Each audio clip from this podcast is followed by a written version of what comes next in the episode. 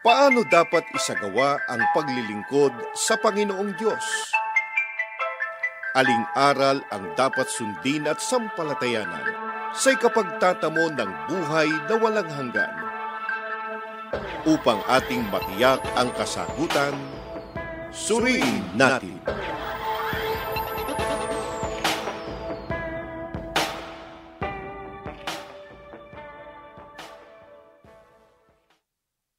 Muli pong sumasa inyo ang panatuntunang suriin natin at kumusta na po kayo mga kababayan, mga kapatid. Sana po ay nasa mabuting kalagayan ang bawat isa sa inyo sa piling po ng inyong mga mahal sa buhay. Patuloy po kaming nag-aanyaya na sa may kalahating oras ay makasama namin kayo sa ating gagawing pag-aaral at pagsusuri. Sana makatulong po sa inyo ang programang ito upang maunawaan natin kung anong mga kalooban ng Diyos na nakasulat po sa banal na kasulatan. At muli po, ako po ang kapatid na Israel Solano. Ako naman po ang kapatid na Gerson Nonato. Muli po, samahan niyo po kami sa ating pagsusuri ng mga aral batay sa mga salita ng Diyos na nakasulat sa Biblia. Sa pagkakataong pong ito ay pag-aralan natin ang pinaniniwalaan at sinasabi po ng iba ukol sa paninindigan ng Iglesia ni Kristo na ang ating Panginoong Heso Kristo po ay tao sa kanyang likas na kalagayan. Ang ating Panginoong Heso Kristo po ay tao kahit na ngayong nasa langit na siya. At yan po ay maliwanag na nakasulat sa awit 80 at 17. Pero ano ang sinasabi po ng iba?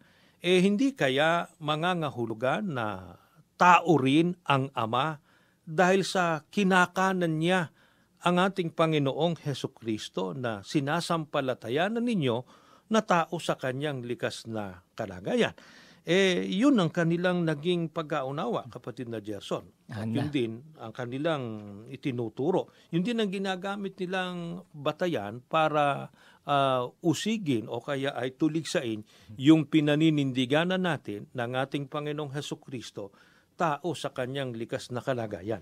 Nais po nating ipagpauna po na wala po tayong mababasang talata sa Biblia na nagsasabi na ang Diyos po ay tao sa likas na kalagayan. Kung meron man pong nakasulat o itinuturo ang Biblia ukol sa likas na kalagayan ng ating Panginoon Diyos, ito po ay mababasa po natin sa Oseas 11 ang talatay 9. Ganito po nakasulat. Hindi ko isasagawa ang kabangisan ng aking galit. Hindi ako babalik upang ipahamak ang Efraim, sapagkat ako'y Diyos at hindi tao ang banal sa gitna mo at hindi ako pagugooon na may galit. Sa binasa po nating talata, ang Panginoong Diyos po mismo ang nagpatotoo kung ano po ang kanyang likas na kalagayan. Mm-hmm. Ang sabi po niya, ako'y Diyos at hindi tao. Yung paninindigan na yon at pagtuturo na yon ng ating Panginoon Diyos nagpapatunay na hindi siya tao. Opo. Di ba? Kaya mali po yung iniisip at ikinukonklusyon ng iba na hindi kaya nangangahulugan na ang ama ay tao rin dahil sa nasa kanan niya ang tao na dili ibat ang ating Panginoong Heso Kristo. Mali po na ikonklusyon at isipin natin na ang Diyos ay tao. Kasi nga po, maliwanag ang sagot ng mm-hmm. ating Panginoon Diyos eh, na siya ay Diyos at hindi tao yun mismong pagiging Diyos ng Panginoon Diyos ang matibay na katunayan na siya ay hindi tao. Kaya mali nga na isipin at ikonklusyong tao ang ating Panginoon Diyos. Ano ba ang pagkakaiba sa likas na kalagayan ng Panginoon Diyos at ng tao? Ganito po ang pahayag ng ating Panginoong Kristo sa 1.4 ang talatay 24. Ang Diyos ay Espiritu at ang mga sa kanya'y nagsisisamba ay kinakailangang magsisamba sa Espiritu at sa katotohanan.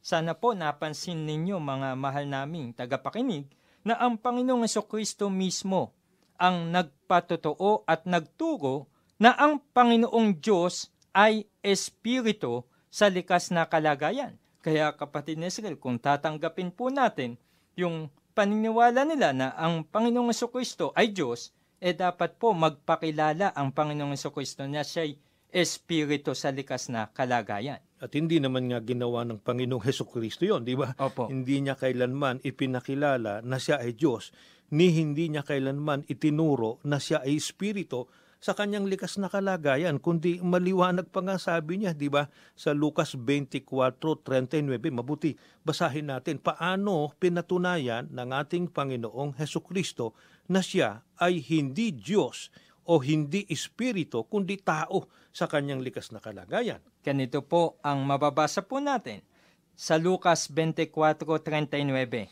Tingnan ninyo ang aking mga kamay at ang aking mga paa. Ako rin nga, hipuin ninyo ako at tingnan sapagkat ang isang espirito'y walang laman at mga buto na gaya ng inyong nakikita na nasa akin. Maliwanag po ang sinabi ng ating Panginoong Kristo. Ang isang espiritu ay walang laman at mga buto. At ang Diyos po ay isang espiritu. Walang laman, walang buto, samantalang ang Panginoong Kristo po ay may laman at buto na gaya nga ng sabi niya, tingnan ninyo ang aking mga kamay, aking mga paa, hipuin ninyo ako at tingnan. Eh kung wala po siyang laman at buto, eh, hindi po yun magagawa ng mga kausap niya. At kaya nga sabi pa rin ng ating Panginoong Heso Kristo, diyan di sa talatang yan, sapagat ang isang espirito'y walang laman at mga buto na gaya ng inyong nakikita na nasa akin. Ibig lang sabihin, may materya siya, Opo. may laman siya, may buto siya, maaring tignan, maaring hipuin. Katunayang, hindi siya espiritu, hindi siya Diyos sa kanyang likas na kalagayan. Kaya tama po ang paninindigan at sinasampalatayanan ng Iglesia ni Kristo ng ating Panginoong Heso Kristo po ay tao sa kanyang likas na kalagayan. Ngayon, eh maaaring sabihin nila, eh nung nasa langit na papaano? Talagang taoan niya ang Panginoong Heso Kristo noong narito pa sa lupa. Ngunit, Diyos na niya siya ngayong siya ay nasa langit. Tama bang pagkaunawang yon? Mabuti po ay sangguniin natin ang banal na kasulatan. Ganito po nakasulat sa Ebreo 7.26. Narito ang dakilang saserdoteng kailangan natin. Isang taong banal, walang kapintasan, walang bahid, hindi maabot ng kasalanan at itinaas sa mismong langit. Ang binasa po natin ay pahayag po ng mga apostol. At ito po ay panahon na ang Panginoong Kristo ay nasa langit na. Ang sabi po, isang taong banal, walang kapintasan, walang bahid, hindi maabot ng kasalanan at itinaas sa mismong langit. Kaya pinatutunayan lamang po sa atin ng ating Panginoong Heso Kristo po kahit na nasa langit na ay tao pa rin sa kanyang likas na kalagayan. Hindi po namin kuro-kuro ito, kundi ito po ang katotohanang nakasulat po sa banal na kasulatan, gaya nga po ng sinusuri at pinag-aaralan natin sa pagkakataong ito. Ang ating Panginoong Heso Kristo po na mamalaging tao sa kanyang likas na kalagayan kahit ngayong siya'y nasa langit na. At sa hula pa lang, ipinahayag na ba kung ano ang magiging likas na kalagayan ng ating Panginoong Heso Kristo sa langit? Ganito po ang mababasa po natin sa awit 80.17. Mapatong nawa ang iyong kamay sa tao na iyong kinakanan, sa anak ng tao na iyong pinalakas sa iyong sarili. Ang binasa po natin ay hula po na tumutukoy sa ating Panginoong Heso Kristo. Ano po sinasabi ng hula? Ang sabi po, mapatong nawa ang iyong kamay sa tao na iyong kinakanan. Ang tinutukoy po na tao na kinakanan ng ating Panginoon Diyos ay ang Panginoong Heso Kristo. Ano katunayan na ang ating Panginoong Heso Kristo nga ang tinutukoy na nasa kanan ng ating Panginoon Diyos? Sa Kolosas 3, ang talata po'y 1, ganito po ang ating mababasa. Kung kayo nga'y muling binuhay na kalakip ni Kristo, ay hanapin ninyo ang mga bagay na nangasa itaas, na kinaroroonan ni Kristo na nakaupo sa kanan ng Diyos. Sa binasa po nating talata, pinatunayan na natupad yung hula. Ang Panginoong Kristo po ay nakaupo sa kanan ng Diyos. At ayon nga sa hula na binasa po natin kanina, ang Panginoong Kristo na nasa kanan ng Diyos ay tao sa likas na kalagayan. At iba kung ganon ang ating Panginoong Heso Kristo sa ating Panginoon Diyos. Opo. Di ba? Hindi maaaring ang Panginoong Heso Kristo ay Diyos din Opo. sa kanyang likas na kalagayan. Kundi ang ating Panginoong Heso Kristo, tao po, nakaupo siya sa kanan ng ating Panginoon Diyos. Ang tunay na Diyos ay yung kinauupuan niya, di ba? Opo. Yung kung saan kinakanan siya, ang Opo. ating Panginoong Heso Kristo. Ngayon, ang sinasabi naman nila, eh, di kaya ang ating Panginoon Diyos, ang Ama, na kung saan nakaupo sa kanan niya ang ating Panginoong Heso Kristo na tao, hindi kaya tao rin? Eh, niliwanag na natin kanina, di ba? Opo. Ang Panginoon Diyos ang may sabi na siya ay Diyos at hindi tao. Iba Yes. po ang ating Panginoon Diyos na tao kaysa sa tao sa likas na kalagayan. Opo. Ang tunay na Diyos, Espiritu po, walang laman at walang mga buto. Samantalang ang ating Panginoong Heso Kristo, sa pagkatao, mayroong laman at mayroong buto. Mayroon siyang materya. Ngayon, ano ang kanilang sinasabi? Bakit nila nabanggit na di umano, baka ang ama ay tao rin sa kanyang likas na kalagayan sapagkat nakaupo sa kanyang kanan ang ating Panginoong Heso Kristo na tao sa kanyang likas na kalagayan. Ano ang masasabi natin doon sa mga nagkukonklusyon at nag-iisip ng gayon? Sa Ebreo 8.1 ay niliwanag po sa atin ng banal na kasulatan. Ganito po nakasulat. Ang kinauuwian nga ng mga bagay na aming sinasabi ay ito. Mayroon tayong isang dakilang saserdote na nakaupo sa kanan ng luklukan ng karangalan sa mga langit. Sana po napansin ng ating mga tagapakinig na kung sinabi man na ang Panginoong Kristo ay nakaupo sa kanan ng Diyos o kinakanan ng Diyos at sa ibang salin pa nga ay kanang kamay ng ating Panginoon Diyos, eh hindi po dapat unawaing literal at may materya ang Diyos sapagkat maliwanag po sa sinasabi ng talata na ang Panginoong Kristo ay nakaupo sa kanan ng luklukan ng karangalan sa mga langit. mm At ah, ano pa katunayan na hindi dapat unawain yan sa literal na kahulugan at ikonklusyon na tao ang ama o ang Diyos. Sa Lucas 22, ang talata po'y 69.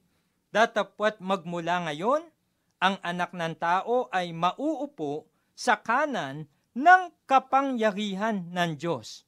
Muli po nilinaw sa atin ng banal na kasulatan ang binabanggit na ang Panginoong Kristo'y kinakanan ng Diyos, ang ibig sabihin, mauupo sa kanan ng kapangyarihan ng Diyos. Mm, Kaya hindi po dapat unawaing literal ang banggit na kanang kamay at luklukan ng ating Panginoon Diyos, kundi tumutukoy yon sa kapangyarihan ng ating Panginoon. Tumutukoy din yon sa karangalan ng ating Panginoon Diyos. Ngayon, sa araw ng paghuhukom, kapatid na Gerson, Opo. eh, ang ating Panginoong Heso Kristo ba ay namamalaging tao sa kanyang likas na kalagayan?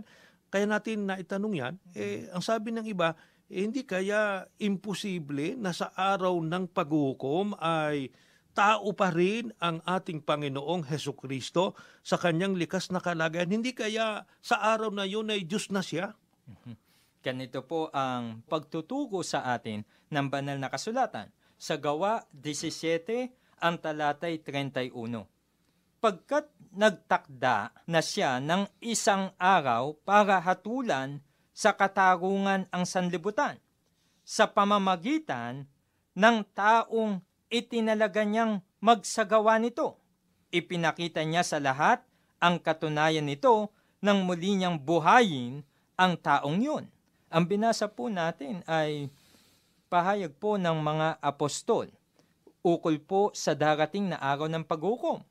Maliwanag po ang sinasabi ng Biblia na ang Panginoon Diyos ay nagtakda ng isang araw para hatulan ng katarungan ang sanlibutan. At yun nga po ang araw ng paghukom. At paano po ito gagawin? Ang sabi po, sa pamamagitan ng taong itinalaga ng ating Panginoon Diyos at ang katunayan ay binuhay niya ang taong yon. Ang tinutukoy po na taong itinalaga at binuhay ng Panginoon Diyos ay ang Panginoong Heso Kristo. Pinatutunayan lamang na ang ating Panginoong Heso Kristo, maging sa araw ng paghukom, tao pa rin sa kanyang likas na kalalagayan. Ano ba ang pinagbabatayan ng mga naniniwalang di umano ang ating Panginoong Heso Kristo raw ay Diyos sa kanyang likas na kalagayan?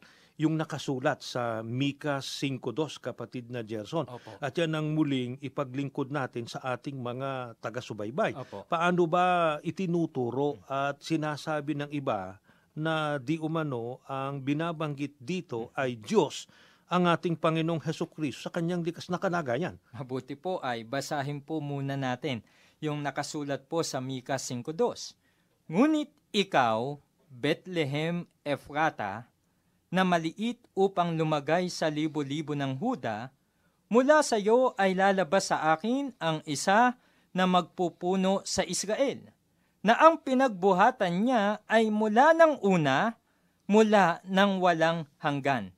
Ang binasa po natin ay hula po ukol sa pagkapanganak po sa ating Panginoong Kristo na ang sabi po, ang pagbubuhatan niya ay mula ng una, mula ng walang hanggan. Kaya po, ang konklusyon ng mga naniniwalang si Kristo ay Diyos ay ang Panginoong Kristo daw po di umano ay Diyos sapagkat siya'y mula ng una at mula ng walang hanggan. Ang pinagbuhatan po ng ating Panginoong Heso Kristo o ang pinagmulan po ng ating Panginoong Heso Kristo ang mula ng una at mula ng walang hanggan. Hindi po ang ating Panginoong Heso Kristo. Di ba? Ano katunayan yan? Sino ba ang itinuturo ng banal na kasulatan na walang pasimula at walang hanggan? Sa awit 90 ang talatay 2, ganito po mababasa natin. Bago nalabas ang mga bundok o bago mo nilikha ang lupa at ang sanlibutan, mula nga ng walang pasimula hanggang sa walang hanggan, ikaw ang Diyos. Itinutuko po sa atin ng Biblia kung sino yung mula sa walang pasimula at mula sa walang hanggan. Ang sabi po, mula nga ng walang pasimula hanggang sa walang hanggan, ikaw ang Diyos. Ang tunay na Diyos po ay walang pasimula, walang hanggan. Kaya po kung tatanggapin natin na ang Panginoong Kristo nga ay tunay na Diyos, eh dapat wala rin po siyang pasimula at wala rin siyang hanggan. Eh, wala nga bang pinagmulan ang ating Panginoong Heso Kristo ayon na rin sa patutuo ng ating Panginoong Heso Kristo? Ganito po mababasa po natin sa 1.8.42. Sinabi sa kanila ni Jesus, Kung ang Diyos ang inyong Ama, ay inyong iibigin ako, sapagkat ako'y nagmula at nanggaling sa Diyos, sapagkat hindi ako naparito sa aking sarili, kundi sinugo niya ako. Maliwanag po na itinuro mismo ng Panginoong Kristo na siya po ay may pinagmulan. Ang sabi po niya, ako'y nagmula at nanggaling sa Diyos. Mhm. Katunayan na hindi siya ang Diyos, di ba?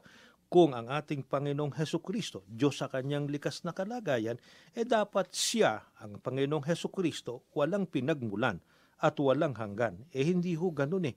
Kundi ang ating Panginoong Kristo nga, batay na rin sa kanya, nagmula at nanggaling sa ating Panginoon Diyos. Ang Panginoon Diyos na tinutukoy ng ating Panginoong Heso Kristo ang siyang walang pasimula at walang hanggan. Kaya nga, yung nakasulat sa Mika 5.2, hindi natin tinututulan yun eh. Opo. Di ba? Ang tinututulan natin, yung naging maling pagkaunawa at maling pagtuturo ng mga naniniwalang ang ating Panginoong Heso Kristo ay Diyos sa kanyang likas na kalagayan. Hindi ho totoo yun.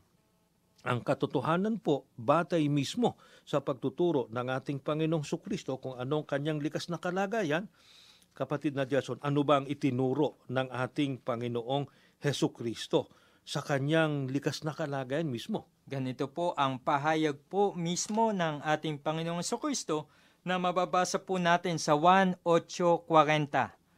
Datapwat ngayoy pinagsisikapan ninyo akong patayin. na taong sa inyo'y nagsaysay ng katotohanan na aking narinig sa Diyos. Ito'y hindi ginawa ni Abraham.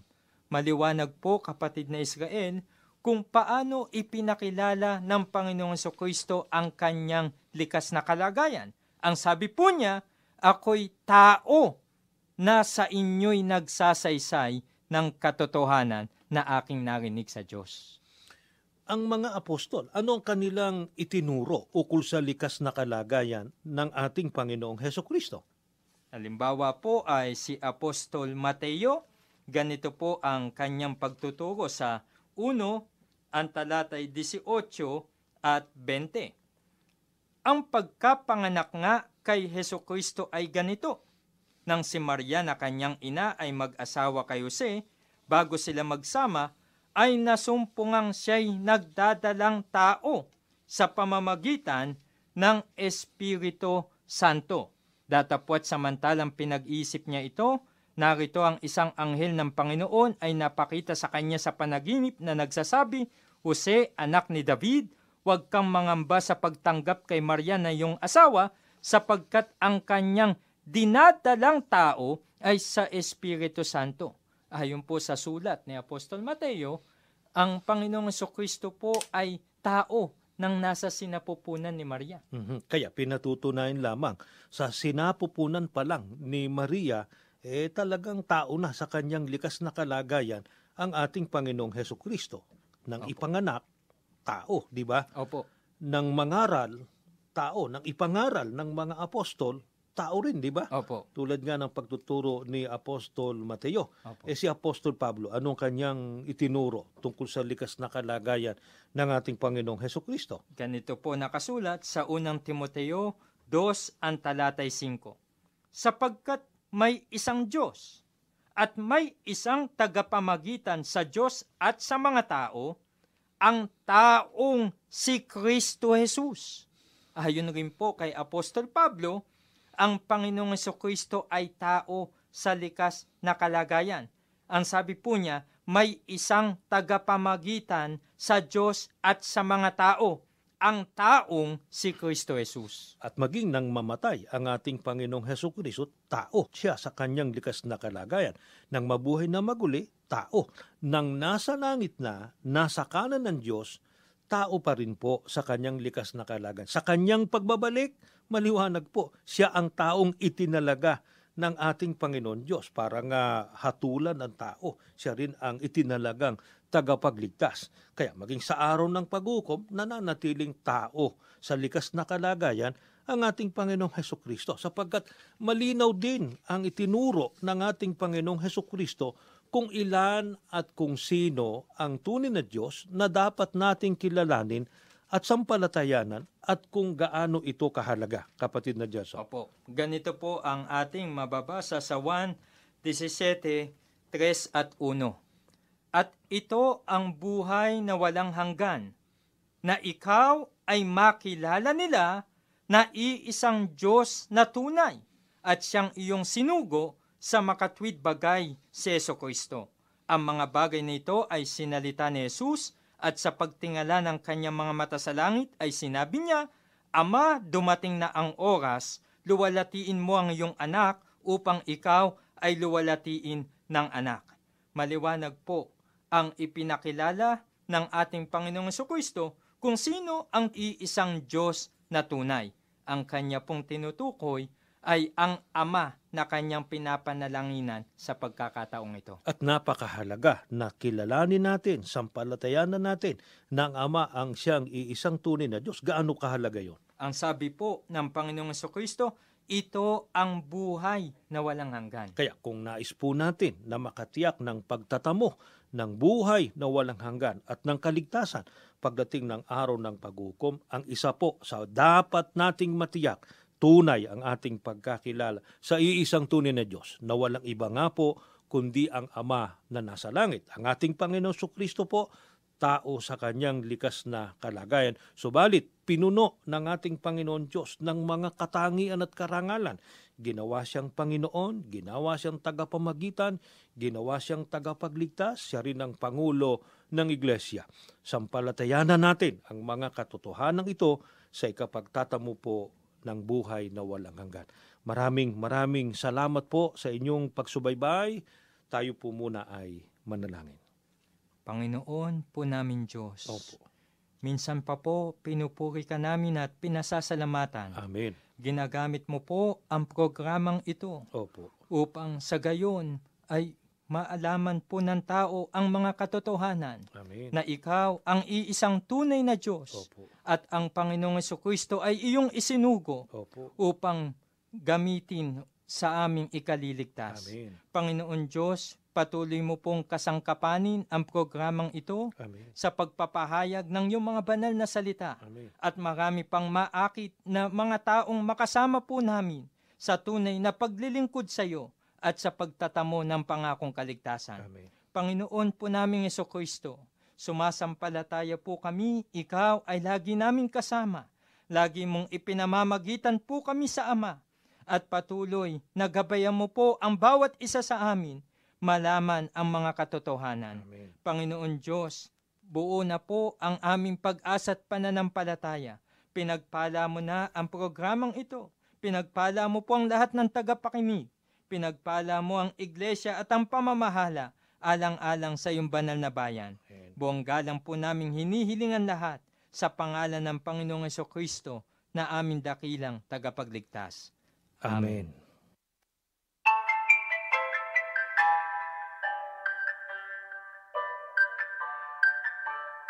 Para sa inyong mga katanungan, tumawag sa telepono bilang 720-1954. Mag-text sa 0925-393-6954. O kaya ay sumulat sa Suriin Natin, Office of Radio Evangelism, Iglesia ni Cristo Central Office, Number 1 Central Avenue, New Era, Quezon City. Maaari din po kayong mag-email sa incradio954 at gmail.com. Maraming salamat po.